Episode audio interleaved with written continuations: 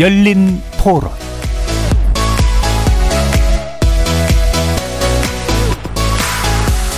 안녕하십니까. KBS 열린 토론 정준희입니다. 소아과 같은 경우는 조금 대기가 긴 것 같긴 해요. 응급실 가는 것도 좀 힘들고 대학병원 이런 데들이 진료 한번 예약할 때도 한두 달씩 막 기다리기도 하고 성형외과 피부과 쪽 돈 잘 버는 쪽으로 많이 선호하니까 근데 기피하는 과가 있으니까 그러니까 외과 이런 쪽 수술 관련된 과들 같은 경우 특히 부족하잖아요. 정책적으로 약간 인센티브를 좀 줘서 그쪽으로 많이 갈 수 있게 지원을 해주는 게 좀 필요하지 않나. 의사 수는 저는 엄청나게 늘려야 된다고 봐요. 결국에는 의사 수를 넓혀가지고 국민들 보건을 생각해야지. 그래서 좀 더 많은 의료 혜택을 보게끔 만들어가는 게 중요한 거 아닐까요? 아무래도 지방에는 의사들이 안 가려고 할 거고 다들 수도권 서울로 몰릴 거고 그게 이렇게 된 것 같은데 의료업계만 그런 건 아니라고 생각하거든요. 수도권 집중 현상이. 지방병원을 세우는 것도 좋지만 사실 그 병원이 자립할 수 있도록 환경이 갖추어지고 의료 서비스에 대한 인식이 개선되어야 그런 분산도 제대로 될 수 있다고 생각합니다. 거리에서 만나본 시민들의 목소리 어떻게 들으셨습니까? 지난 어린이날 연휴 새벽 다섯 살 아이가 급성 후두염이 악화돼 사망한 일이 있었습니다. 상대적으로 병원과 의료 서비스가 잘 갖춰진 서울에서도 소아 응급 환자를 돌볼 의사와 병상이 부족하다는 걸 보여주는 사례로 얘기가 되고 있는데요. 응급실, 수술실, 지방병원 필수 의료 등을 담당할 의사가 부족하다는 건 어제 오늘 얘기는 아니죠. 그런데 문제 해결은 왜 이렇게 더디긴 걸까요? 정부와 시민사회, 의사단체가 첨예하게 대립하고 있는 의사 부족 문제의 본질은 무엇이고 환자와 의사가 공존할 수 있는 대안은 무엇인지 오늘 세 분의 전문가와 논의해 보도록 하겠습니다. KBS 열린 토론 지금부터 시작합니다. 살아 있습니다. 토론이 살아 있습니다. 살아있는 토론 KBS 열린 토론. 토론은 라디오가 진짜입니다. 진짜 토론. KBS 열린 토론. 오늘 토론 함께 해주실 세 분의 전문가 소개해 드리겠습니다. 김윤 서울대 의료관리학과 교수 나오셨습니다. 네, 안녕하십니까. 우봉식 대한의사협회 의료정책연구소장 자리해 주셨습니다. 네, 반갑습니다. 천은미 이대 목동병원 호흡기 내과 교수 나오셨습니다. 안녕하십니까. KBS 열린 토론 문자로 참여하실 분은 샵 9730으로 의견 남겨주십시오. 단문은 50원, 장문은 100원의 정보 용료가 붙습니다. KBS 일라드의 모든 프로그램은 유튜브를 통해서도 함께 하실 수 있습니다. 자, 일단, 어, 제가 음, 인사말로 말씀드렸던 어린아이 사망 문제가 어, 실제로 이제 현재의 어, 필수 의료 인력 부족 문제를 보여주는 대표적인 사건으로 이해가 돼야 되는가 그렇지 않은가 이 부분에 있어서도 약간 의견이 분분하긴 해서요. 요거 매개로 좀 요 사건을 어떻게 좀 들여다봐야 될지에 대한 의견을 먼저 좀 한번 여쭤볼까 하는데요. 먼저 김인 교수님 어떠십니까? 어, 이 사건을 이제 보건복지부가 그 이른바 그 응급 환자가 의료진이 부족하고 병상이 부족해서 응급실을 떠돌다가 예. 사망하는 응급실 뺑뺑이 사건이 아니다라고 예, 예. 이제 부인을 했는데 어 뭐 이 사건 자체만을 놓고 보면 그런 반론의 여지를 할 수 있는 어 그 뭐 개연성이 있다고 생각합니다. 예, 예, 저는 물론 이 사건도 응급실 뺑뺑이 사건에 해당한다고 생각하지만 음. 그래서 더 중요한 것은 그이 한 10여 년 전부터 우리가 어, 응급실에서 응급실 뺑뺑이라고 부르는 응급 환자의 진료 거부 어, 사건이 예. 여러 병원에 걸쳐서 일어나서 응급 환자가 사망하는 사례, 사건이 어, 10년 넘게 계속되고 있는데도 불구하고 그 문제가 근본적으로 해결되지 않고 있다. 네. 그 문제의 근원에는 의사 인력의 부족의 문제가 있고 거기에 덧붙여서 우리나라 병원들이 외국 병원들은 하지 않는 중증한 응급 환자에 대한 진료를 거부하는 관행적으로 진료를 예. 거부하는 나쁜 관행이 음. 어, 자리 잡고 있다라는 말씀을 먼저 드리고 싶고요. 이 사건에 대해서 간단히 말씀을 드리면 어, 지난 5월 6일 5살 소아가 열이 많이 나서 이제 119 구급대를 어, 타고 어, 근처에 있는 대학병원으로 갔는데 대학병원이 어, 입원 병상이 없다는 이유로 5시간 정도 기다릴 수 있다. 라고 얘기를 해서 어, 거기서 진료를 포기하고 다른 곳에 연락을 했다가 다섯 번째 병원에서 입원은 시켜줄 수 없는데 진료를 해줄 예. 수 있다고 해서 거기를 찾아가서 진료를 받고 이제 퇴원해서 어 집에 갔는데 어 집에서 애가 상태가 악화돼서 이제 병원에 다시 연락했더니 여전히 입원은 못 못 시켜준다. 그런데 이제 애가 상태가 안 좋으니 병원에 데리고 가려고 했는데 애가 이제 사망한 네. 아, 사례입니다. 그래서 어 그 이, 이 아이가 만약에 어그 뭐 처음 갔던 병원 또는 다른 병원들에서 받아주고 입원해서 관찰을 음. 했다면 어, 사망하지 않았을 가능성이 저는 있다고 생각을 합니다. 예. 예. 그런 점에서 생각하면 이 사건도 기존에 발생했던 뭐 대구에서 10대 어, 소, 그 여학생이 추락해서 사망한 것과 마찬가지로 예. 어, 응급실 뺑뺑이 사건 그 사건의 원인의 배경에는 의사 인력의 부족 문제가 있다고 생각합니다. 예.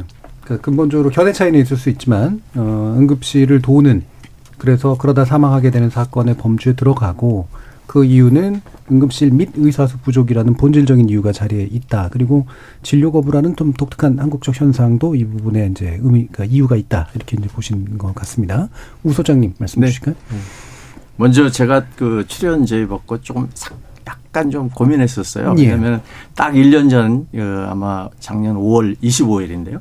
간호법 토론회 때 왔는데 우리 사회자께서 워낙 저를 그냥 막 강하게 어, 질문해서 예. 어 이것도 갖다가 그렇게 호되게 당하면 어떡하지 이번엔 좀 공정한 토론 됐으면 좋겠다 뭐 그런 좀 고민을 했었습니다. 예, 공정은 네. 개인의 판단이시고요. 예, 그래서 예.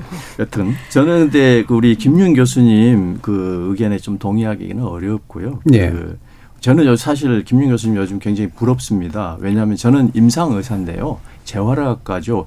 흔히 말하는 정재영의 그 정신건강학과, 재활학과, 영상학과 의사들 중에서 서로 선호하는 그 재활학과예요. 근데 제가 운영하는 병원은 이제 회복기 재활이라 그래서 급성기 이제 중증 질환을 치료하고 나서 좀 중증도가 높은 뇌졸중이나 척수 손상 환자를 거의 대부분 보고 있습니다. 따라서 이제 중환자들이 많은 거죠. 쉽게 말해서. 재활학과 전문의로서는 별로 선호하지 않는 병원입니다. 저희 병원이요. 그런 병원에서 중환자를 많이 보다 보니까 상당히 여러 가지 어려운 상황들이 생겼는데 제가 최근에 좀 충격적인 소식을 들었어요. 과거에 저희 병원에 이제 근무했던 여선생님인데 있을 때 이제 분쟁이 하나 생겼어요. 의료 분쟁이. 사실 조금 의학적으로는 굉장히 디베이 논란이 좀 있는 내용이있는데 사망을 하는 바람에 그게 강제 조정이 들어간 거죠. 그래서 결국은 뭐 보상 위로금을 좀 주게 되는데 이분이 스트레스를 받아가지고 퇴사를 했는데 최근에 강남에 이 피부 성형 클리닉을 이제 오픈을 했더라고요. 그래서 이제 이것이 바로 우리 현재 우리나라 필수 의료의 현주소라는 거예요. 그러니까 심지어 재활의학과조차도 그런데 그 노출이 되면 못 견디고 가는데 이 소아도 마찬가지로 보여요. 그러니까 첫 번째 병원에서 그렇게 이제 갔던 게 이 5월 6일 한 10시 경이거든요. 그리고 실제로 병원에 도착한 건 11시 경이에요. 치료를 받고 좋아졌으니까 1시 한 40분경에 집으로 퇴원을 합니다. 5월 7일. 네. 그 다음에 이 아이, 이 아이가 상태가 나빠진 것, 져서 이제 사망에 이른 것은 8시에요. 저녁 8시. 그럼 그 사이에 도대체 뭐 하고 있었냐는 거죠. 그, 그, 담, 제가 이제 그 담당 그쪽에 소아과 학회를 통해서 좀 알아봤어요. 그랬더니 충분히 그런 그 후두개염입니다. 아까 후두염이 아니고 후두개염이요. 후두개염이라는 거는 정말 위험하고요. 소아 질환 중에서 가장 응급 질환입니다. 순식간에 어떤 문제가 생길 수 있고 그러기 때문에 죽을 수 있고 그래서 충분한 경고나 그런 아마 이 설명을 해 줬던 것 같아요. 그런데 예, 너무 긴 시간 동안을 조금 그 놓친 거 아닌가. 그래서 이미 그 다시 응급실을 오려고 했을 때는 늦어버린 거죠. 그래서 어찌 보면 이거를 뺑뺑이라고 보기에는 조금 그 무리가 있지 않나 이런 생각이 들고요. 예. 이 당, 당연히 소아과 의사가 지금 뭐 부족한 건 당연하죠. 그, 그 부분을 뭐 부인하지 않습니다. 예. 근데 소아과 의사가 부족한 게 아니고 소아과 의사가 중환자를 보는 의사가 부족한 거죠. 예. 예. 재활학과 의사도 부족하지 않습니다. 근데 저희 같은 병원에는 재활학과 의사 구하기가 굉장히 어렵거든요. 힘드니까 잘 오지 않습니다. 자, 그러니까 요지는 네. 네. 예. 그래서 의사 자체가 부족한 게 아니고 그런 중환자 응급 질환에 근무하는 의사가 부족하다는 예. 거예요. 예. 소아과 의사 숫자는 절대 숫자는 많습니다. 그분들이 이제 잘 와서 근무할 수 있도록 우리 사회가 격려해 줘야지 자꾸 이걸 또 질책하고 비난하니까 이분이 그 다섯 번째 그 병원에 있는 소아과 교수님인데 예, 사직서를 냈어요. 이런 사태가 과연 우리 국민 모두에게 어떤 도움이 되겠냐는 예. 것이죠. 그런 방식으로 해결은 되지 않는다라고 예. 말씀드립니다. 제가 사회자로서 요약해서 드리면 예. 결국에는 이거는 응급실 뺑뺑이 사건이라고 보기는 어려운 점이 좀 있는 것 같다. 그리고 혹여 그렇게 본다고 하더라도 사건의 본질은 의사 숫자가 부족해서가 아니라 필수 의료에 가려고 하는 사람들이 부족해서다. 가려고 하는 게 부족한 이유는 이렇게 여러 가지 소송이나 어떤 것들에 처할 위험이 높아서 회피하게 되는 거다. 뭐 요 정도 세 가지 단어로 이야기될 것 같고요. 자, 최은미 교수님, 네. 천은미 교수님. 음, 그 우선 필수 의료진이 부족한 것은 위험 부담이 높은 어, 소아과에서 코로나 이후에 어, 저출산과 소아과가 폐쇄되면서 미래가 어둡기 네. 때문에 네. 신생아 사건도 있었죠. 전공의 소아과가 지원을 안 합니다. 코로나 시기를 겪으면서 어 저희 병원 같 우리 목동병원 같은 경우도 전공의가 소아과 인기과였거든요. 지원자가 한 명도 없습니다. 그러면 그 대치를 어 교수들이 해야 되는데 교수들이 응급실 밤에 볼 수가 없죠. 낮에 근무하고 네. 입원실도 운영이 안 되기 때문에 어, 대형 대학병원의 소아과조차 응급실이 운영이 안 되는 거죠. 어 그리고 코로나 이전에는 응급실을 그냥 들어왔어요. 구급차를 타고. 근데 지금은 코로나 때 발열이 나면 네. 전화를 하니까 다 전화를 하다 보니 각 응급실에서는 조금이라도 부담이 되면 안 된다는 거죠. 음. 그러니까 그 두 가지 문제 때문에 지금 이런 사건이 자꾸 발생을 음. 하기 때문에 어 개인적으로는 아이가 응급이라면은 저는 우선 병원에 도착했을 때 의료진이 최소한의 진찰을 하고 할 수 있는 조치를 하는 것이 필요하다. 네. 그리고 어 필수 의료진이 지금 당장 어 우리가 수급을 할 수 없기 때문에 어 정부가 재정적으로 소아 응급실 정도는 충분한 재정 지원을 통해서 일시적으로라도 전공의가 충원될 때 대체 의료가 충원될 때까지는 예. 재정 지원을 하는 것이 지금으로서는 저는 방법이라고 생각합니다. 예. 그러면 어 요약한데 기본적으로 이 사건이 가지고 있는 여러 가지 의미들이 있지만 이제 코로나 상황이라고 하는 것 때문에 생긴 응급실의 부담이 작동한 면이 좀 있다. 네, 그렇습니다. 예. 이 부분은 좀 관리가 필요하고 어, 당장 의료 인력 부족 문제나 이런 것들은 일단 긴급한 어떤 공공 지원 이런 네. 것으로라도 일단 먼저 좀 해결은 해야 된다. 네. 이렇게 좀 일단 이해가 되네요. 그럼 이제 방금 말씀 나온 것 속에서 어쨌든 약간의 견해 차이는 있을 수 있지만 필수 진료 과목의 이제 의사 부족 문제 자체는 있어 보이는데 이게 결국은 상대적인 부족이냐, 그 의사 수 자체가 부족한 건 아닌데 일로 몰리지 않기 때문에 생기는 현상이냐, 또는 절제적으로 의사가 부족하기 때문에 같이 나타나는 현상이냐, 이게 한참 핵심 논점이 될 것 같아요. 김민 교수님 어떻습니까?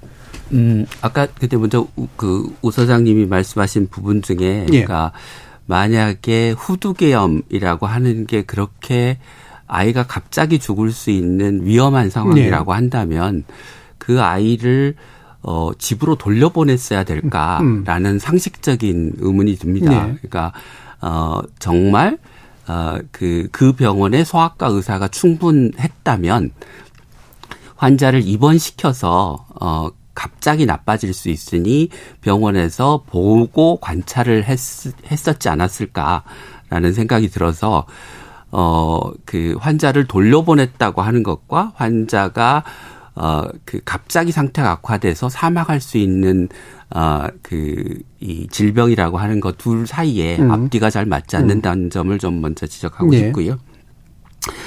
그 의사 인력의 부족 문제는 어, 그 일반적으로 생각하시는 것과 달리 어, 우리가 외과, 흉부외과, 뭐 산부인과 이런 진료과는 의사 수가 부족한 게 아닙니다. 그러니까 정부 정책이 잘못돼서 예. 병원에 있어야 될 의사들이 개원을, 해서 음. 고혈압 당뇨병 환자를 보는 게 문제인 거지 어, 절대 숫자가 부족하지는 예. 않습니다. 그런데 이게 이 과목이 기피 과목이라고 알려지고 어, 의사 숫자가 부족한 것처럼 국민들이 오해를 하고 많은 의사들도 그렇게 이야기를 하는 이유는 전공이 지원율이 낮기 때문인데요. 전공이 지원율이 낮은 이유는 어, 그 필요한 전공의의 숫자보다 전공의의 정원을 두 배, 세 배 많이 책정해 놨기 때문입니다. 예. 그러니까 병원들이 어, 예전에는 필요한 것보다 전공의를 훨씬 많이 뽑아서 그 전공의한테 응급 환자 보고 입원 환자 보고 당직하고 이런 일을 다 맡기 맡겨서 어, 병원 방식으로 네. 병원을 운영하다가 이제는 어, 그 배출된, 그렇게 해서 배출된 전공의들이 어, 큰 병원에 있어야 하는데, 외과, 흉부외과, 산부인과 의사는 큰 병원에 있어야죠. 근데 병원에서 뽑아주지를 않으니 나가서 고혈압 당뇨병 환자 보고 자기가 배우지 않은 진료를 어, 해야 되니까 지원율이 떨어진 거죠. 예. 예. 그래서 어, 그런 소위 필수 진료 과목, 소아과는 예외고요. 음. 나머지 진료과들은 어, 전공의가 부족하고 전문의가 부족한 게 아니고 음. 병원이 필요한 숫자만큼 어, 전문의를 뽑도록 정부가 법적 규정을 안 만들고 있기 때문에 생기는 예. 문제이고요. 오히려 의사가 부족한 부분은 어, 내과, 가정의학과, 응급의학과, 마취과, 정신과 이런 분야들입니다. 예. 그런 분야들에서 어, 그 부족한 의사들이를 지금 어떻게 메꾸고 있냐면 아까 말씀드렸던 어, 외과 의사, 흉부외과 의사, 산부인과 의사들이 나가서 고혈압 당뇨병 환자를 네. 내과 의사, 가정의학과 대신 보고 있는 거죠. 그리고 어 그런 소위 일차 진료 필수 진료과에 해당하는 의사들이 지방 병원에 지역 병원에 없는 거죠. 네. 네. 그래서 크게 다시 이제 요약해서 말씀드리면 어, 그 의사의 분포의 문제와 절대 의사 수의 부족의 문제가 동시에 존재한다. 음.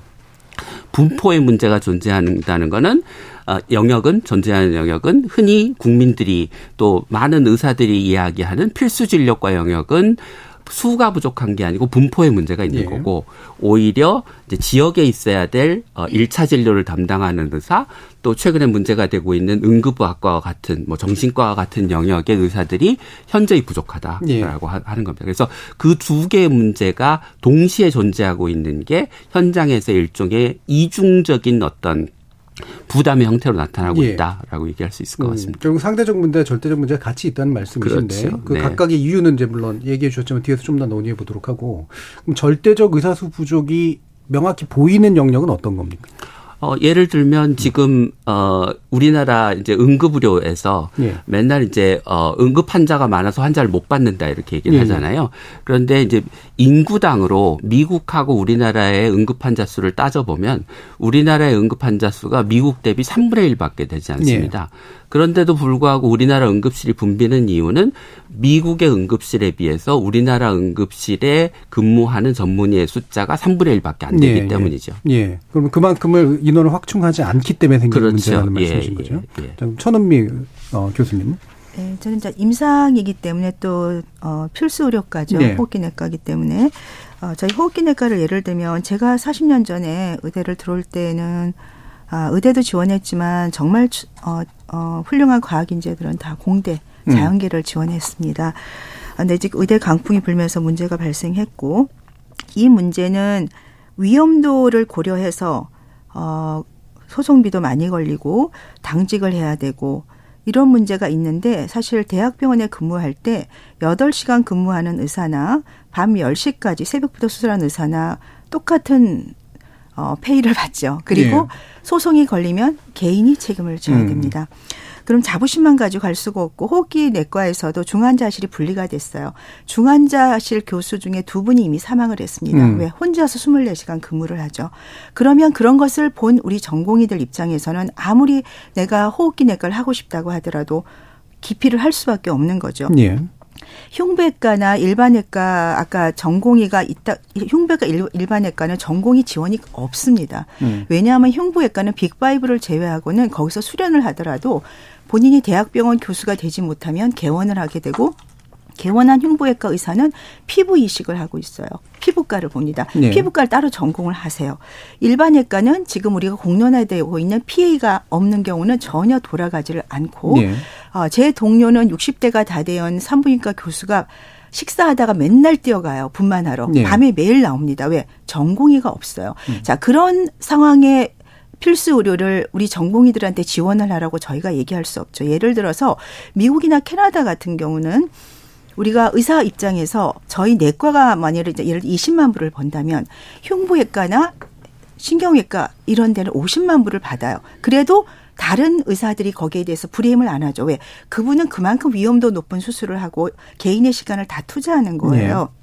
이런 좀 합리적인 의료 수가뿐 아니라 위험도에 처했을 때 어, 의료비는 100만 원인데 소송비는 10억이에요. 그러니까 그런 불합리적인 어떤 어, 체계를 우리가 어, 바꾸지 않는다면 지금 필수 의료의 지원 인력은 당연히 더 감소할 것이고 저출산으로 소아과는 더 감소하고 생명과 직결된 흉부외과, 일반외과, 상과 등은 지원자가 앞으로도 계속 없을 거라는 거는 저는 뭐 더 이상 말할 필요가 없을 것 같아요. 그래서 예. 어, 호흡기 내과만 하더라도 지금 제가 그, 어, 지원할 때마다 참 많은 사람들이 지원을 했는데 지금은 교수진을 뽑고 싶어도 없습니다. 예. 사람이 없어서 못 뽑는 거고 그럼 그 많은 의사가 다 어디로 갔냐? 의학 전문 대학이 개설되면서 수련 기간이 길어졌죠. 그러다 보니 또 체력적으로 나이가 많아 떨어지니까 의사 면허만 따고 다 피부 미용 쪽으로 많이 예. 전환을 하게 돼서 의학 의전이 사실은 없어진 거고 음. 지금 앞으로 얘기가 공공의대도 똑같은 기전이라고 저는 생각을 합니다. 예. 그래서 그런 면에서 어 적정한 노력 대비 의료 수가뿐 아니라 위험도를 고려한 아, 그러한 그 의료 정책이 반드시 어, 천천히라도 예. 진행이 되어야 이 문제가 해결이 된다고 예. 생각합니다. 예. 그러니까 상대적 부족이자 절대적 부족이자라는 문제를 직접 답하시기 전에 일단 상대적으로 부족한 이유는 왜 의료 수가의 이제 불합리성과 위험을 지나치게 이제 떠안아야 되는 그런 상태. 거기에 맞는 보상이 없는 상태. 이제 이거를 원인을 좀 지적을 해 주셨어요.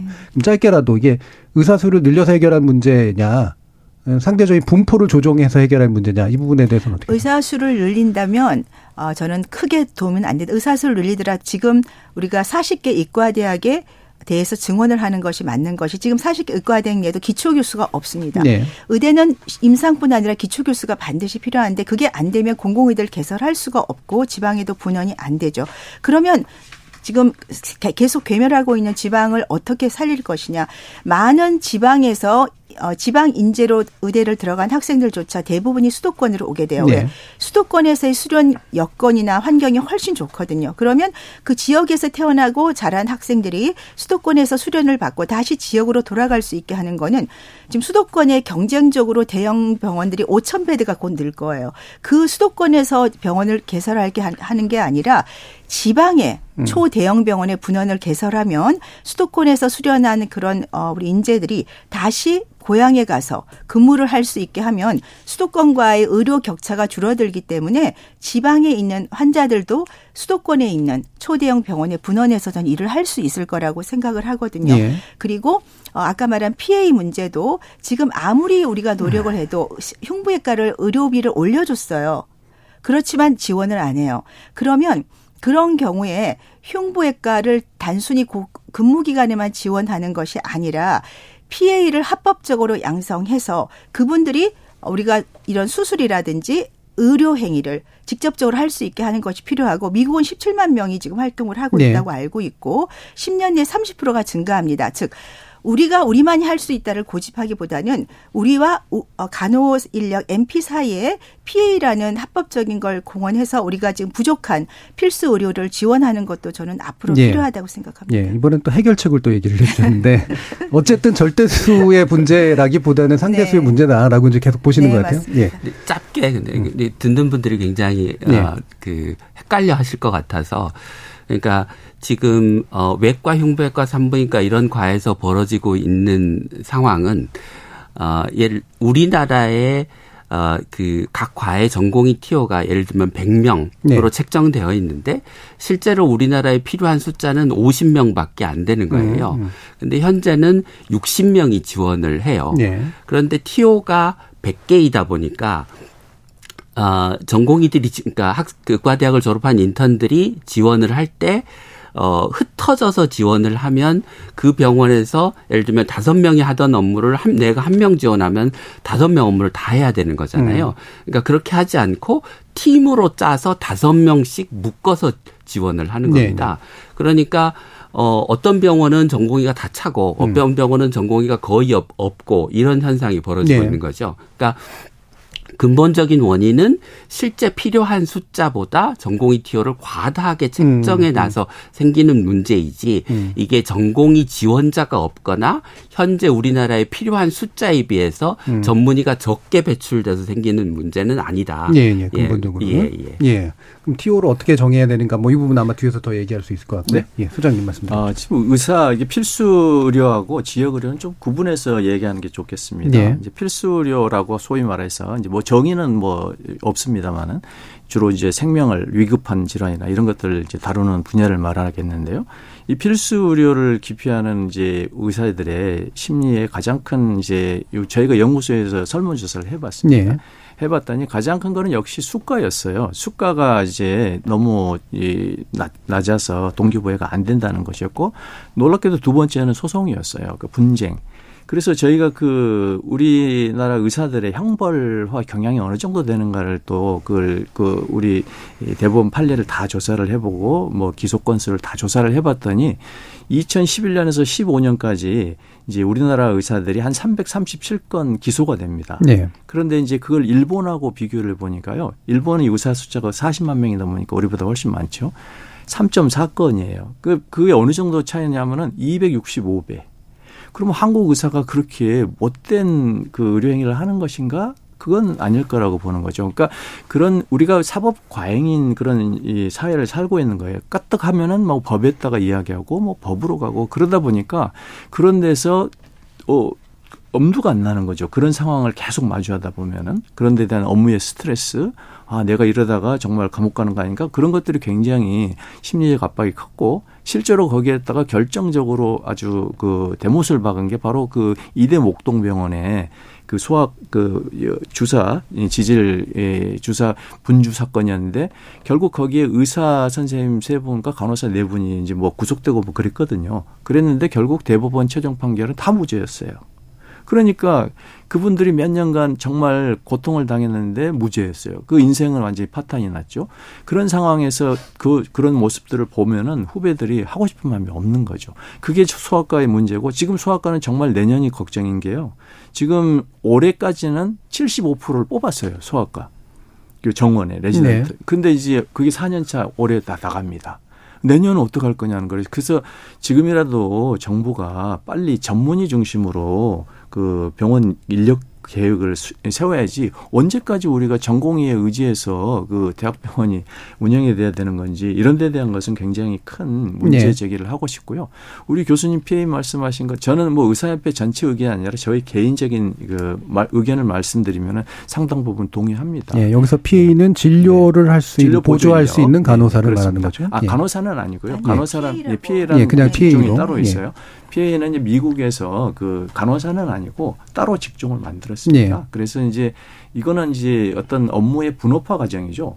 분업화가 되면 고도로 지금 분야가 나뉘어지면서 의사가 다 하면 좋은데 의사를 많이 뽑으면 비용이 너무 많이 들잖아요. 그러니까 그 비용을 조금 더 낮출 수 있게 적정 정도의 업무를 그 권한을 위임하는 그런 직종이 필요한 거죠. 이제 그런 부분들은 저는 뭐 개인적으로는 상당히 우리나라도 고민을 많이 해서 그런 것들 제도화하는 것도 필요하지 않겠나 이런 생각을 합니다. 예. 그럼 이제 애초에 시작하고 이제 끝으로 결론을 지어 주시면 결국은 이거는 상대적 부족의 문제냐 절대적 부족의 문제냐 절대적 부족은 아니다. 절대적 부족으로 보기엔 조금 어려운 부분이 음. 있는 게 예, 일본이 2008년도에 의사 숫자가 인구 1000명당 2.2명이었습니다. 예. 근데 2020년도에 2.6명이에요. 우리나라가 지금 현재 2.5명인데요. 이제 우리나라가 2040년이 되면 4.6명이 됩니다. 인구 1000명당. 네. 그러니까 일본을 우리가 한 인구 구조로 봐서 한 거의 한 15년, 20년 정도를 뒤따라가는데 그렇다고 봤을 때 절대 숫자가 부족한 건 아니지 않냐라고 음. 볼 수가 있겠죠. 예. 이 부분은 약간 더 이야기를 더 해보면 좋겠는데요. 김민 교수님. 어, 너무 많은 쟁점이 한꺼번에 음. 네, 나와 그러니까 있어서 다른 쟁점도 빼고 일단 네. 절대수가 더 늘려야 될 필요는 아, 절대수가요. 네. 절대수 당연히 늘려야죠. 그러니까 현재 그 OECD 국가 대비해서 우리나라 의사 수가 한 3분의 2 정도 수준이고 어, 그 한의사를 빼면 한 2분의 1 정도 수준밖에 안 됩니다. 네. 어, 그런데 그게 시간이 지나면 그 격차가 좁혀지냐? 그렇지도 않습니다. 왜냐하면 어, OECD 국가의 의과대학 정원이 우리나라보다 더 많거든요. 음. 그러니까 시간이 지나면 그 격차는 더 음. 벌어지게 되어 있는 거죠. 음. 그러니까 어, 현재 의사 수는 어, 현재의 인구 구조와 어, 질병 양상에 맞춰서 어, 필요한 만큼의 의사가 있는 거고 어, 점점 인구가 고령화되고 만성 질환이 늘어나면 그에 따라 의사 수요가 늘어날 거라고 하는 거를 예측해서 다른 나라들은 우리나라보다 의사가 많은데도 의사를 늘리고 있는 거죠. 음. 근데 이제 거기에 이제 이런 얘기 말씀을 드리면 흔히 하는 얘기가 뭐 OECD 국가가 많다고 해서 우리가 뭐 꼭 늘려야 되냐. 우리는 의료 환경이 다르지 않냐. 이런 말씀을 많이 하시는데 우리나라의 그 여러 가지 의료 제도들이 오히려 의사가 더 많이 필요한 의료 제도를 갖고 있습니다. 그러니까 잘 아시는 것처럼 우리나라는 OECD 국가에 비해서 병상이 3배, 4배 많은 국가인데요. 네. 네. 그 병상을 그렇게 된 이유는 어 그 국가가 정부가 병상을 자유롭게 의사들이 늘릴 수 있도록 허용해 주고 있거든 있기 때문이거든요. 네. 그래서 병상당 의사 수를 따지면 우리나라가 OECD 국가의 4분의 1밖에 되지 않습니다. 음. 거기다가 행위별 수가제를 해서 수술 많이 하죠. 검사 많이 하죠. 병상 많으니까 환자 입원 많이 시키죠. PA는 제도화돼 있지 않아서 어 의사가 해야 되는 일이 다 외국에 비해서 훨씬 더 많죠. 음. 기타 등등 모든 제도, 모든 의료 제도가 의사 수를 OECD 국가에 비해서 더 많으면 많이 필요하면 많이 필요했지 적게 필요한 국가가 아닙니다. 예. 근데 그 뭐 특정 국가 예를 들면 일본, 일본만 해도 우리나라보다 많은데 그런 어 의사 숫자가 적은 그런 국가들을 예를 들어서 우리나라의 의사 숫자가 많지 않다. 또 아까 2040년 통계를 얘기하셨는데 어떤 근거를 어떻게 계산을 하셨는지 모르겠지만 2040년에 우리나라 인구가 뭐 얼마나 준다고 그리고 의사가 얼마나 빨리 늘어난다고 그게 4점 몇 명까지 늘어날 것 같지는 않습니다. 제가 계산을 해봐야 되겠지만 두배 늘어나는 거예요. 예, 그렇게 될 가능성은 저는 거의 없다고 생각합니다. 그래서 예. 어그 의사 수가 뭐 절대적으로도 부족하고 어 앞으로는 더 많이 부족하게 될 텐데 그거를 자꾸 뭐 이런저런 이유를 들어서 의사가 부족하지 않다고 어 강변하는 거는 정말 어 손바닥으로 하늘을 네. 가리는 짓이고 어 5년 10년 뒤 돼 보십시오. 만약에 현재와 같은 어 상태로 의사가 늘지 않거나 의사가 조금 느는 상태로 그친다면 아마 병원들 어 의사가 없어서 아우성 치고 의사 월급은 지금의 뭐두 음. 배까지 올라갈 수도 있습니다. 그, 예. 그 의료비를 누가 부담할 것이며 예. 병원들에서 환자들이 어 진료를 못 받고 사망하고 어, 여기저기 떠돌고 하는 일을 도대체 누가 책임지려고 의사가 아, 부족한 게 이렇게 명백한데도 부족하지 않다고 강변하시는지 예. 잘 모르겠습니다. 예. 그래서 시간이 많이 남지는 않았습니다만 어, 상대적 분포의 문제를 어떻게 해결할 거냐는 이제 입으로 좀 돌려서 좀 더 구체적으로 수가 문제라든가 분쟁 문제는 얘기해 보도록 하고요. 상대 견해가 갈리는 영역이잖아요. 절대적인 의사의 수도 여전히 부족하다라는 부분에 대해서 일단 천 교수님 먼저 의견 듣고 우 소장님 말씀 들어볼까요? 네. 현재는 의사 수만 따지면 조금 낮겠죠 OECD보다요. 네. 하지만 우리가 의료를 5분 진료를 지금 의료진은 힘든 과정에서 하고 환자들은 불만족 과정에 5분 진료를 하고 있습니다. 하지만 저출산 수도권이 0.57 정도로 알고 있어요. 그럼 이게 지속이 된다면 당연히 뭐 의료진 수는 포화가 될 거고 그러면 더 경쟁적으로 비급여를 하는 피부 미용으로 의사들은 쏠릴 수밖에 없을 겁니다. 필수 의료, 의료는 더 난관에 부착하겠죠. 예를 들어서 마취과 의사가 모자라지 않는데 마취할 의사가 없어요. 왜냐? 가장 유명한 대학에 1등한 사람이 마취과를 합니다. 우리 때는 전혀 아니었거든요. 네. 그런데 그분이 마취 의사가 아니고 통증 의사예요. 음. 통증 클리닉 주사를 놓습니다. 그러니 마취 의사가 없죠. 그리고 정형외과 같은 경우는 인기과죠. 수술을 하는 의사가 수술을 안 하고 주사를 놓습니다. 왜? 수술 몇 시간 동안 고위험 수술을 해도 그 수가보다 주사 한 대가 더 높거든요. 뭔가 수가 자체가 굉장히 네. 기형적으로 변형이 돼 있기 때문에 이런 거를 교정을 해서 필수 의료로 바꿀 수 있게 해줘야 되는 거. 아까 말씀드렸지만 어, 18시간을 일하는 의사와 8시간을 일하는 의사를 똑같이 수가를 책정한다면 네, 네. 어느 누가 그 위험도를 무릅쓰고 하겠습니까? 예를 들어, 어, 6시, 6시간 이상의 6명의 의료진이 투입되는 고난이 수술을 했는데 어, 책정 수가가 100만 원에서 200만 원이 안 돼요. 예. 그분 소송 걸리면 만일 젊은 사람이라면 여명과 의료 관리비를 합해서 20억, 30억이 나옵니다. 소송료. 예, 수가 문제는 2부에서 좀 더 자세히 예, 그러니까 다뤄보고 그런 문제 때문에 지금 예. 편중되게 예. 어, 의료 그 필수 의료로 빠질 수 빠지지 못하는 예. 그런 의료가 의료 문제가 발생을 한 것이지 의사가 작은 것이 아니라는 거죠. 예, 결국 네. 절대 수의 문제는 아니다라고 얘기를 하시는 거죠. 김유 교수님께서는 잠깐만 죄송한데 예, 예. 한 말씀만 드리면 그러니까 제가 의사의 분포가 잘 되어 있다는 말씀을 드리는 게 아니고요. 아니죠. 예. 분포가 잘못되어 있다는 말씀을 예. 드리는 거고 분포가 잘못되어 있는 여러 가지 이유 중에 뭐 천은미 교수님이나 오 소장님이 말씀하신 부분에 저는 동의를 합니다. 예. 그렇지만 어, 의사가 부족하다고 하는 여러 가지 증거들이 어, 존재하고 있는 상황에서 예. 어, 그것에 대한 이야기를 하시지 않고 어, 제가 이미 언급했던 분포에 예. 문제가 있는 부분에 대해서 말씀을 하시면서 부족하지 않다고 하는 거는 예. 논리적으로 어, 좀 문제가 있는 것 예. 같습니다. 그 부분을 그래서 얘기해 주시기 바랍니다. 말씀하시는 예. 부분은 앞뒤가 좀 안 맞는 게요. 의사를 많이 늘리면 필수 의료를 하겠느냐 절대 안 한다고 본인도 그렇습니다. 알고 계시면서 그거를 이야기하신단 말이에요.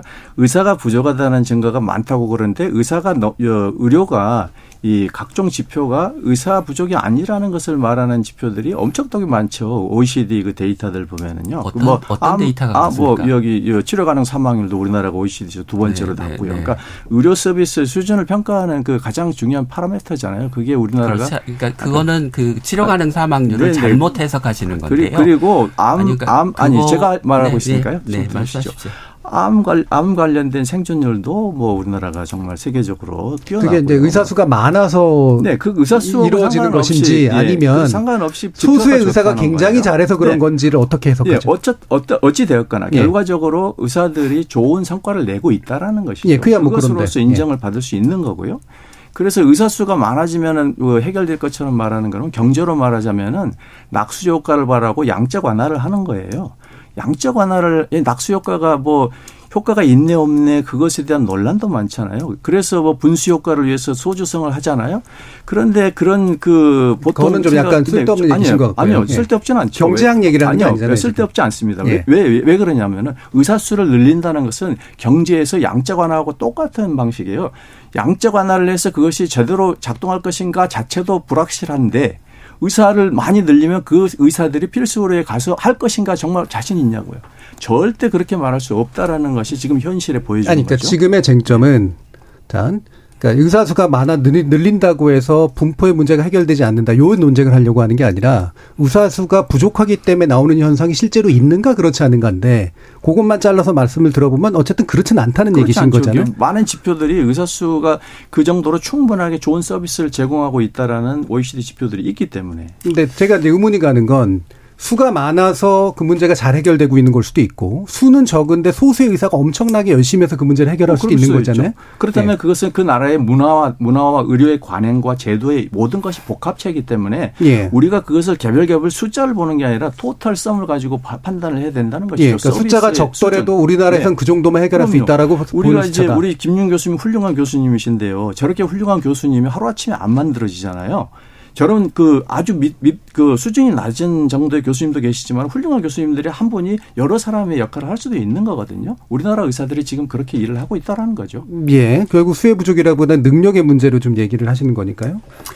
의사 수가 부족한 현상을 이제 예. 얘기하라고 하셔서 이제 한 가지 두 가지를 말씀드려 보면 그러니까 우리나라를 이제 그 2차급 병원 을 어, 기준으로 한 진료권으로 나눠 보면 한 55개 중진료권으로 나눠지는데요. 예.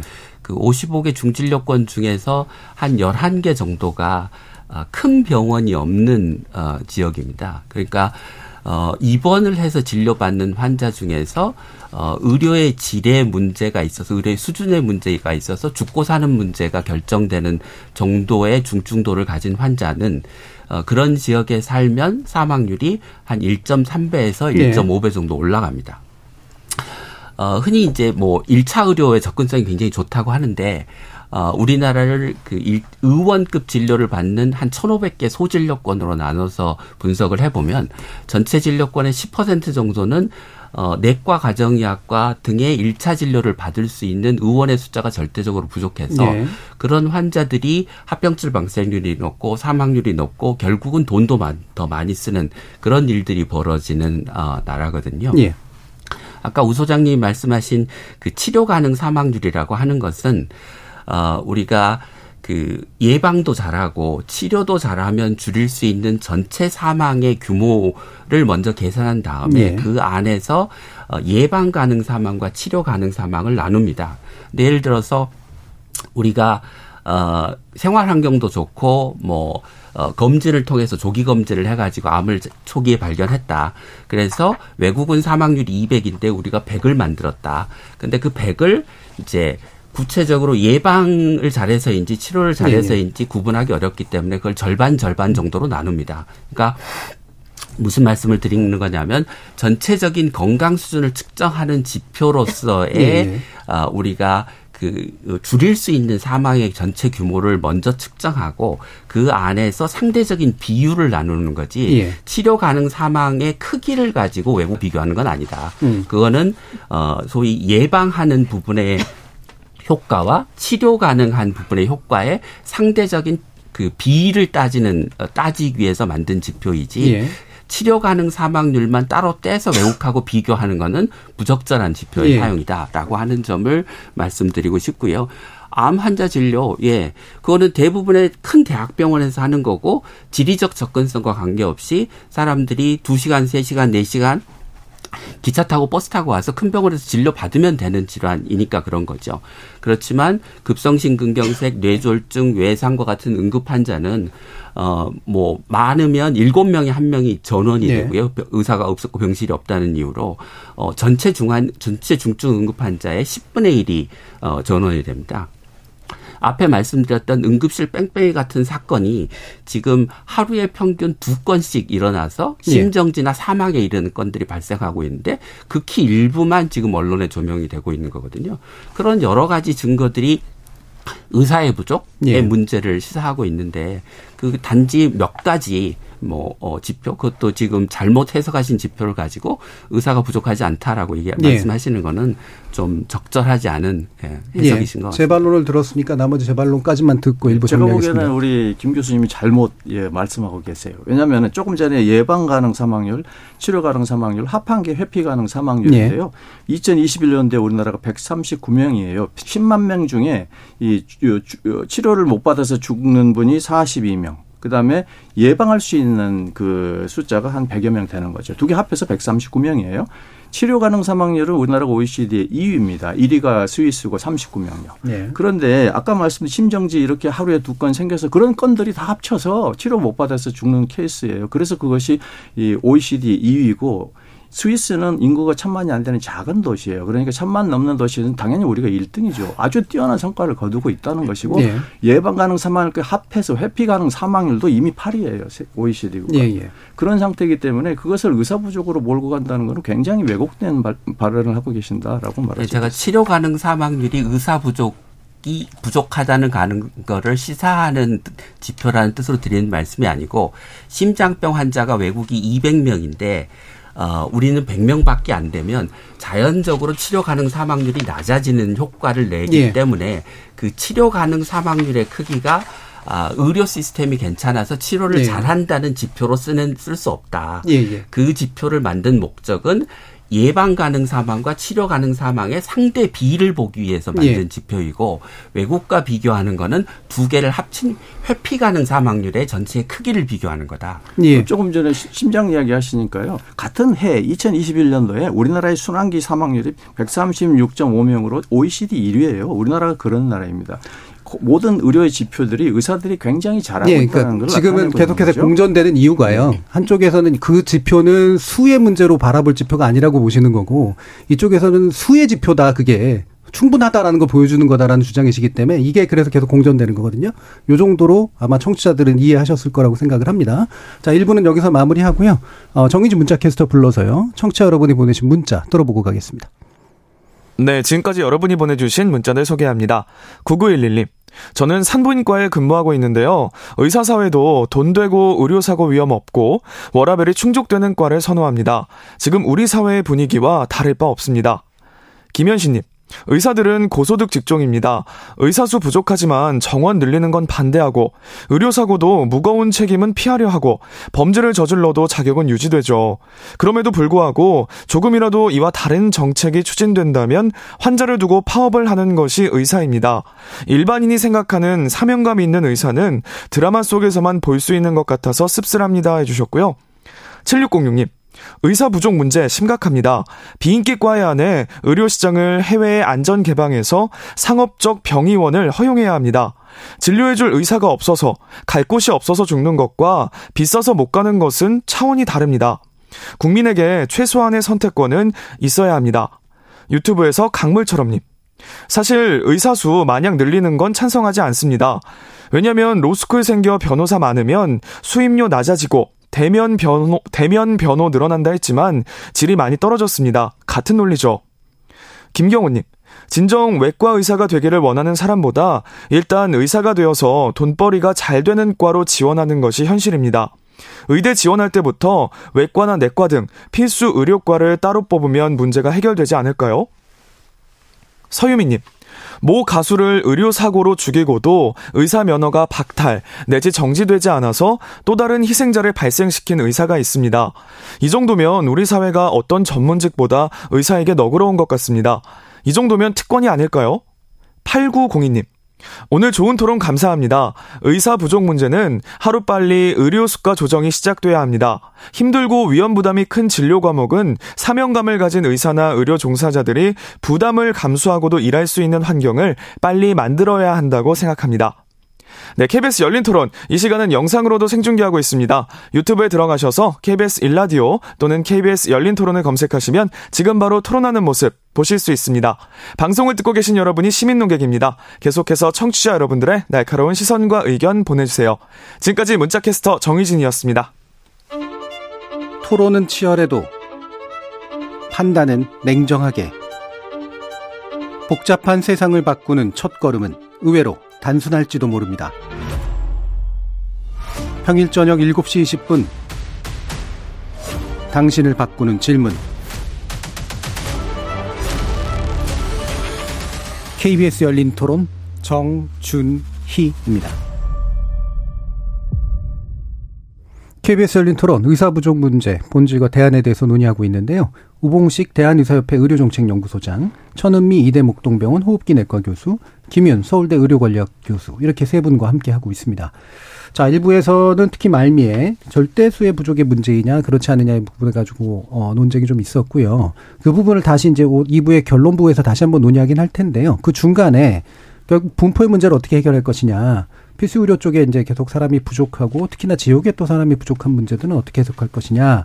이 부분에 대해서 아까 천은미 교수님께서 굉장히 다양한 원인 진단과 대안을 얘기해 주셨는데 핵심적으로 수가 문제를 많이 지적을 해 주셨어요. 이 수가 문제가 왜 이 문제를 얘기하는 중요한 아, 기준이 돼야 될지 한 번 더 말씀 부탁드리겠습니다. 네.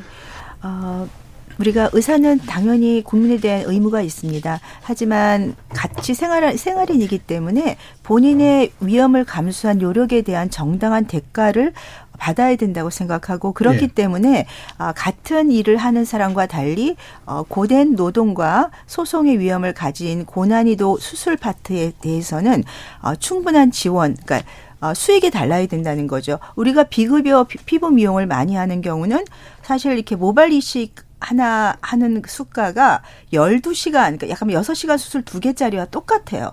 모발 이식은 절대 사람이 죽지 않습니다. 네. 네. 그러면 그런 모발 이식을 하루에 서너 개씩 하는 사람은 병원에서 6명, 7명의 의료 인력을 충원해서 고난이도 수술을 해봤자 아무 도움이 안 돼요. 음. 그러면 그런 수술을 보고 소송이 걸렸을 때 소송에 걸리게 되면 의사는 사실 업무를 거의 못 합니다. 그런 모습을 본 전공의들이 극과를 본인이 흥미가 있다고 하더라도 하지 않겠죠. 예. 그래서 그런 의료 수가의 정책이 필요한 것이고 또 아까 말한 PA는 간호사가 아닙니다. 우리가 MP라고 전문 간호사는 간호사 자격이 있는 사람이 어떤 소아과 뭐 산부인과 전문 분야를 집중적으로 하는 것이고 PA는 학사 학위가 있는 분이 어, 석사 과정의 프로그램에 들어가서 석사 과정의 의료 교육입니다. 예. 간호 교육이 아니에요. 의학 교육을 받은 다음에 2,000시간 이상의 임상 경험을 통해서 공인된 시험을 통해 자격증을 갖기 때문에 지금처럼 단순한 보조가 아니고 본인이 직접 진단이나 일정 부분 치료를 할 수가 있는 거죠. 그러면 우리가 말하는 의료 취약 지역이라든지 이런 곳에서 공중보건이야 비슷한 역할을 할 수가 있고 시, 흉부외과 일반외과처럼 반드시 수술 보조가 필요한 경우에 우리가 stitch out이라고 그러죠. 실밥을 떼준다든지 네. 이런 기본적으로 인턴부터 우리가 할 수 있는 작업을 할 수 있고 그분이 숙련된다면 전공의가 없더라도 충분히 필수 의료를 공백을 메울 네. 수가 있습니다. 그 두 가지와 더불어서 수도권과의 지방 의료 격차가 40년 전 제 의대 지원 때는 이렇게 높지 않았죠. 그런데 지금은 수도권에 너무나 큰 대형 병원이 많이 쓰고 그곳에서의 수련 교육 경험이 지방 의료와 격차가 있다 보니 환자들도 교통수단의 발달로 두시간이면 서울로 오는 거죠. 그래서 고혈압 환자가 수도권 서울에서 진료를 보는 거죠. 그러면 지방에서 인재 혜택으로 의대 교육을 받은 학생이 수도권에서 수련을 받더라도 만일에 수도권의 초대형 병원의 지방 분원이 여러 군데 개설이 된다면 부모님을 모시면서 지역 주민을 위해서 봉사하는 의사들 저는 충분히 나올 수 있다고 생각하기 예. 때문에 공공의대를 만들게 되면 저는 의학전문대학과 똑같은 대만의 사례를 따를 것으로 생각을 합니다. 그렇다면 예. 공공의대 많이 만들어봤자 다 비급여로 갈 거예요. 그렇기 때문에 의대 증서를 저희가 반대하는 것이 아니라 합리적인 점차적인 의대 증서를 하되 지금 말씀드린 수도권의 초대형 지방병원을 수도권에서 제한을 시키고 지방의 분원을 개설하게 해서 수도권과 지방의 의료 격차를 줄이고 PA를 합법화해서 어, 간호 인력 이외에 좀 더 의료를 공부하고 싶은 분에게 기회도 주고 이런 필수 의료 공백을 저는 완화할 수 있다면 그 세 가지만으로도 예. 지금의 어려움을 어느 정도 극복할 수 있다고 예. 생각합니다. 예. 제가 수가에 대해서만 질문을 던졌는데 다시 또 인력의 문제까지 네. 포괄해서 또 기관의 문제까지 얘기해 주셔서요. 아, 이왕 이렇게 된 김에 아, 그냥 이렇게 한 세 가지 정도의 방향이면 충분히 해결 가능하다라고 말씀하신. 다시 한번 수가의 합리성, 그러니까 음. 위험도를 반영하고 강도를 반영하고 필수성을 반영한 수가의 합리성 제고 그다음에 지역에 이제 안착시킬 수 있는 어떤 기관, 네, 네 육성, 그다음에 PA라고 불려주신 그런 아, 의료 인력 부족을 대체할 만한 적합한 훈련받은 인력의 육성과 배치, 네. 요세 가지가 조합되면 가능하다. 네. 이렇게 얘기하신 거에 대한 의견을 들어보도록 하죠, 우 소장님. 어, 제가 모두에도 말씀드렸는데 필수 인력하고 지역 의료 인력을 좀 구분해서 보는 게 좋겠습니다. 예. 먼저 필수 의료 인력은 이제 우선은 가장 중요한 것이 가장 핵심의 의료의 그 중요한 부분을 누가 할 것이냐인데 그건 역시 의사가 할 수밖에 없습니다. 피해를 뭐 양성할지라도 네. 결국은 필수 의료를 하기 위해서는 수가도 있지만은 아까 말씀드린 이제 분쟁의 문제, 의료 소송의 문제인데 예, 지금 의사들이 가장 원하는 게 특례, 자동차 교통사고 특례 조항이 있지 않습니까? 내가 그 최선을 다해서 진료를 했는데 결과가 나쁘다고 그것으로 인해서 감옥을 가는 그런 결과가 된다면 굉장히 위축되지 않겠습니까? 예. 그래서 그런 부분들은 의사가 어떤 고의나 어떤 결정적인 의료적 과실이 아니라면은 그것을 면책을 해줄 필요가 있는 거거든요. 최선을 다해서 치료를 했을 네. 때. 이제 그런 것이 없다 보니까 우리나라에 너무나 많은 그 의사들이 그걸로 처벌받고 그것이 필수료를 떠나게 만드는 굉장히 중요한 그런 요인이 되고 있다라는 것이기 때문에 네. 그 부분을 법제화가 빨리 좀 되어 되었으면 좋겠고요. 지역 의사 문제에 대해서는 제가 자, 즉 의사를 숫자를 꼭 늘리는 것이 답이 아니라는 것을 제가 한 번 말씀을 드리겠습니다. 왜 그러냐면 지금 우리나라에 잘, 잘못된 규제들이 많아요. 그 예를 들어서 당직 의료인 규정이 의료법 시행 규칙에 따라서 예, 환자 200명당 한 명씩을 두게 있습니다. 이건 전 세계 우리나라밖에 없어요. 일본에도 당직 의료인 규정이 있고 다 있습니다. 당직 의료인 둬야죠 병원에는. 근데 당직 의료인을 둔다고 돼 있죠. 당직 의료인이 꼭 원내에 있는지 아니면 근처에 있는지 이런 것까지 규정하지 않아요. 왜냐하면은 당직 의료인이 그 자기 입원 환자에 대한 책임을 지면 되는 거거든요. 의료 분쟁이 생길 수도 있기 때문에 그래서 대부분은 이제 우리나라는 그렇게 해서 제가 이제 계산을 해보니까 이 당, 당직 의료인이 꼭 한 명만 있어도 되는데 두 명이 있어야 되는 그 규정상 그 의료기관의 전체 병원급이 한 3,500개 됩니다. 그 중에서 200병상 이상인데 요양병원은 300병상 기준으로 한 명씩 두게 되는데 네. 두 개를 다 합쳐 보니까 한 300명 넘는 숫자가 잉여 인력이 있더라는 거. 현재도 당직을 쓰고 그러니까 있어요. 쓸데없는 규제 때문에 지역의 의료인의 확충이 뭐가 안 되는 예, 건가요? 300명이 일단 예. 잡혀 있고요. 그다음에 두 번째로 현재 우리나라 요양병원 그 의사 인력 기준이요. 40 환자 40명당 한명입니다 예. 우리보다 지금 일본이 한 인구 구조가 한 15년, 20년 앞서간다고 했는데 지금 일본이 노인 인구가 30%예요. 우리나라가 이제 2025년이면 20%가 됩니다.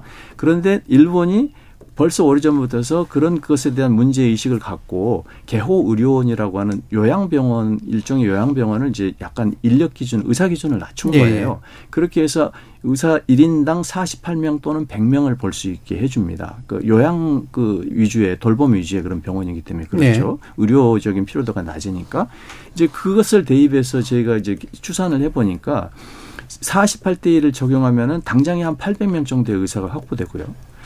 100대 1을 적용하면 한 3,500명 정도의 의사가 확보가 될 수가 있어요. 그러니까 그, 그 그런 분들이 1차 의료로 가는 것이 바람직하고요. 그다음에 우리나라에 없는 제도가 PRR 예, physician retraining and reentry 의사 재교육 제도가 없어요.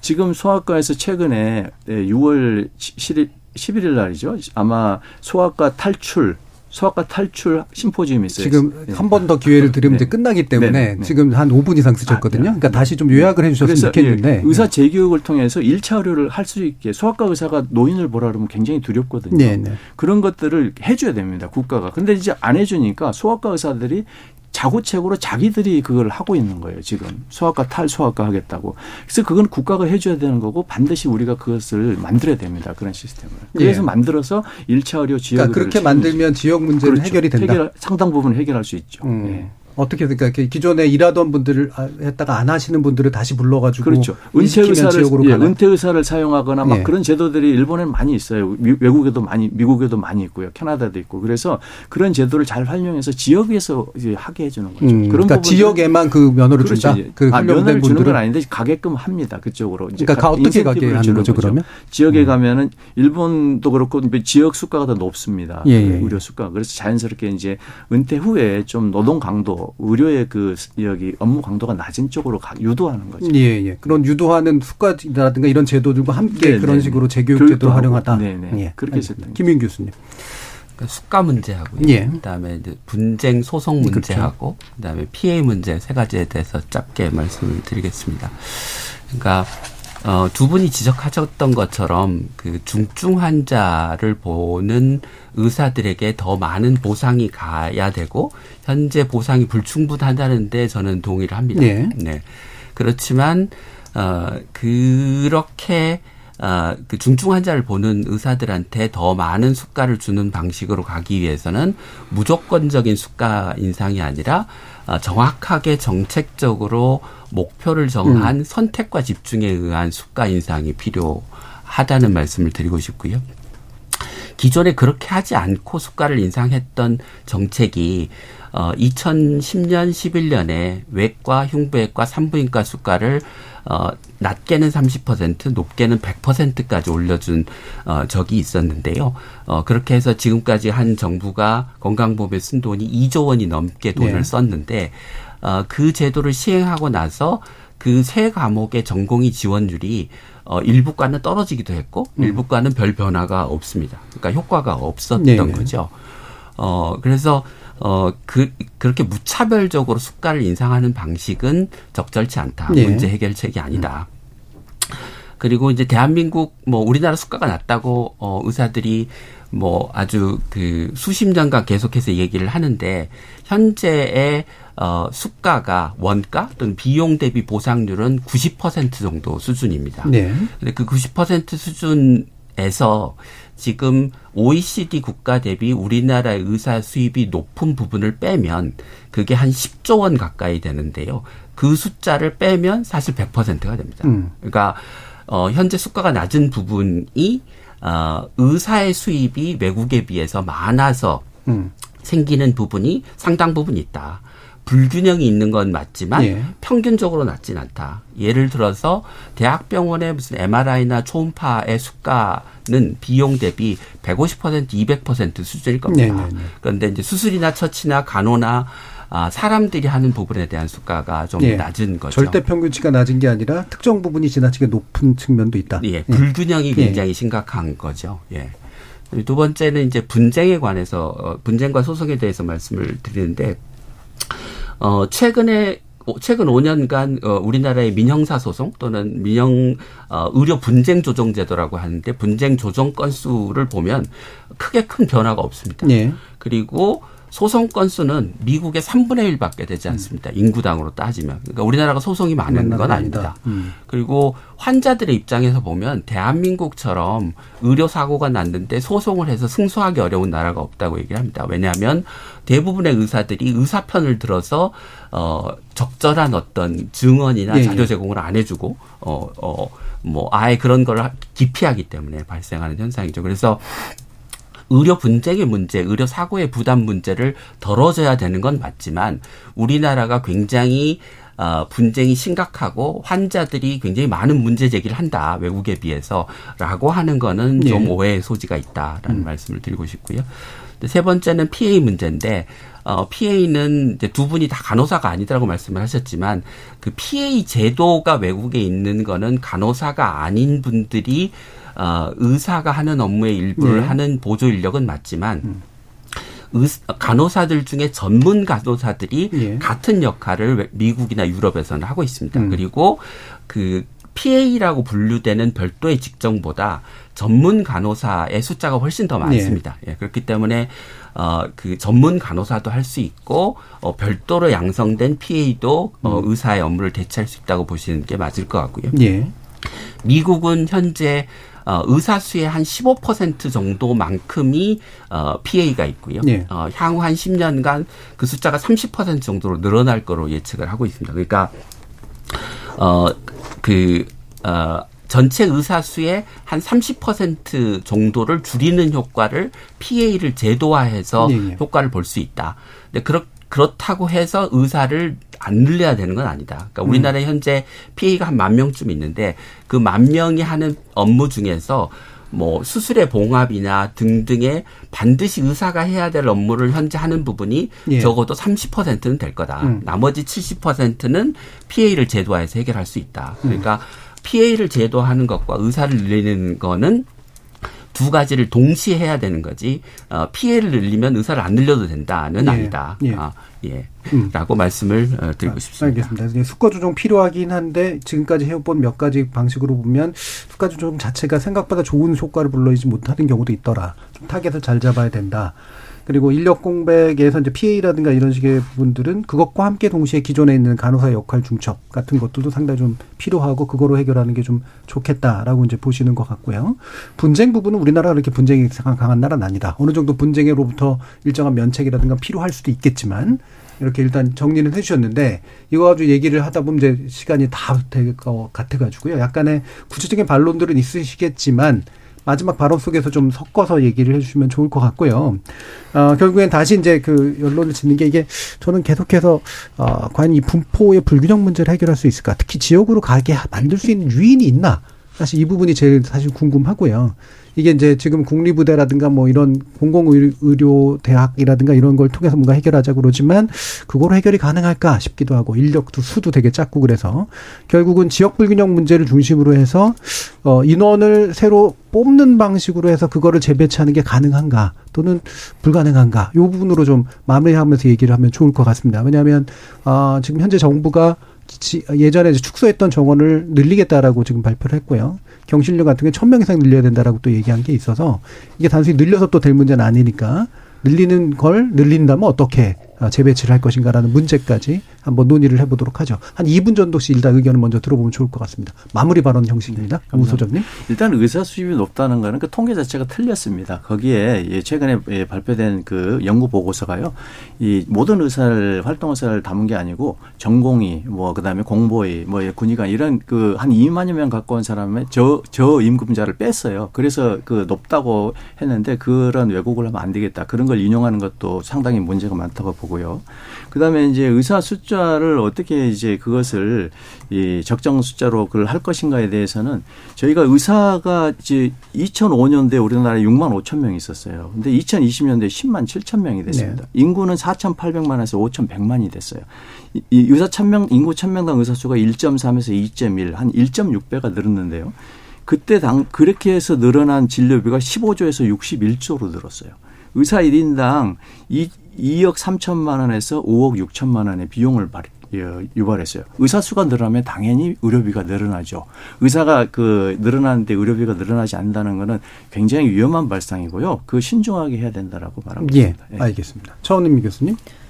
어, 의사 증원은 이제 대만의 사례에서 공공의대가 16%밖에 남질 않았기 때문에 기존 의대, 기초 교수나 임상 교수가 충분히 있는 기존 의대를 점차적으로 증설하는 거는 저도 찬성입니다. 다만 그거는 이제 상황을 봐야 될 것 같고요. 그렇기 때문에 우리 의료, 의료계에서도 양보를 하고 정부와 이쪽에서도 좀 양보를 해서 국민을 위한 상생의 음. 저는 협조가 필요하다.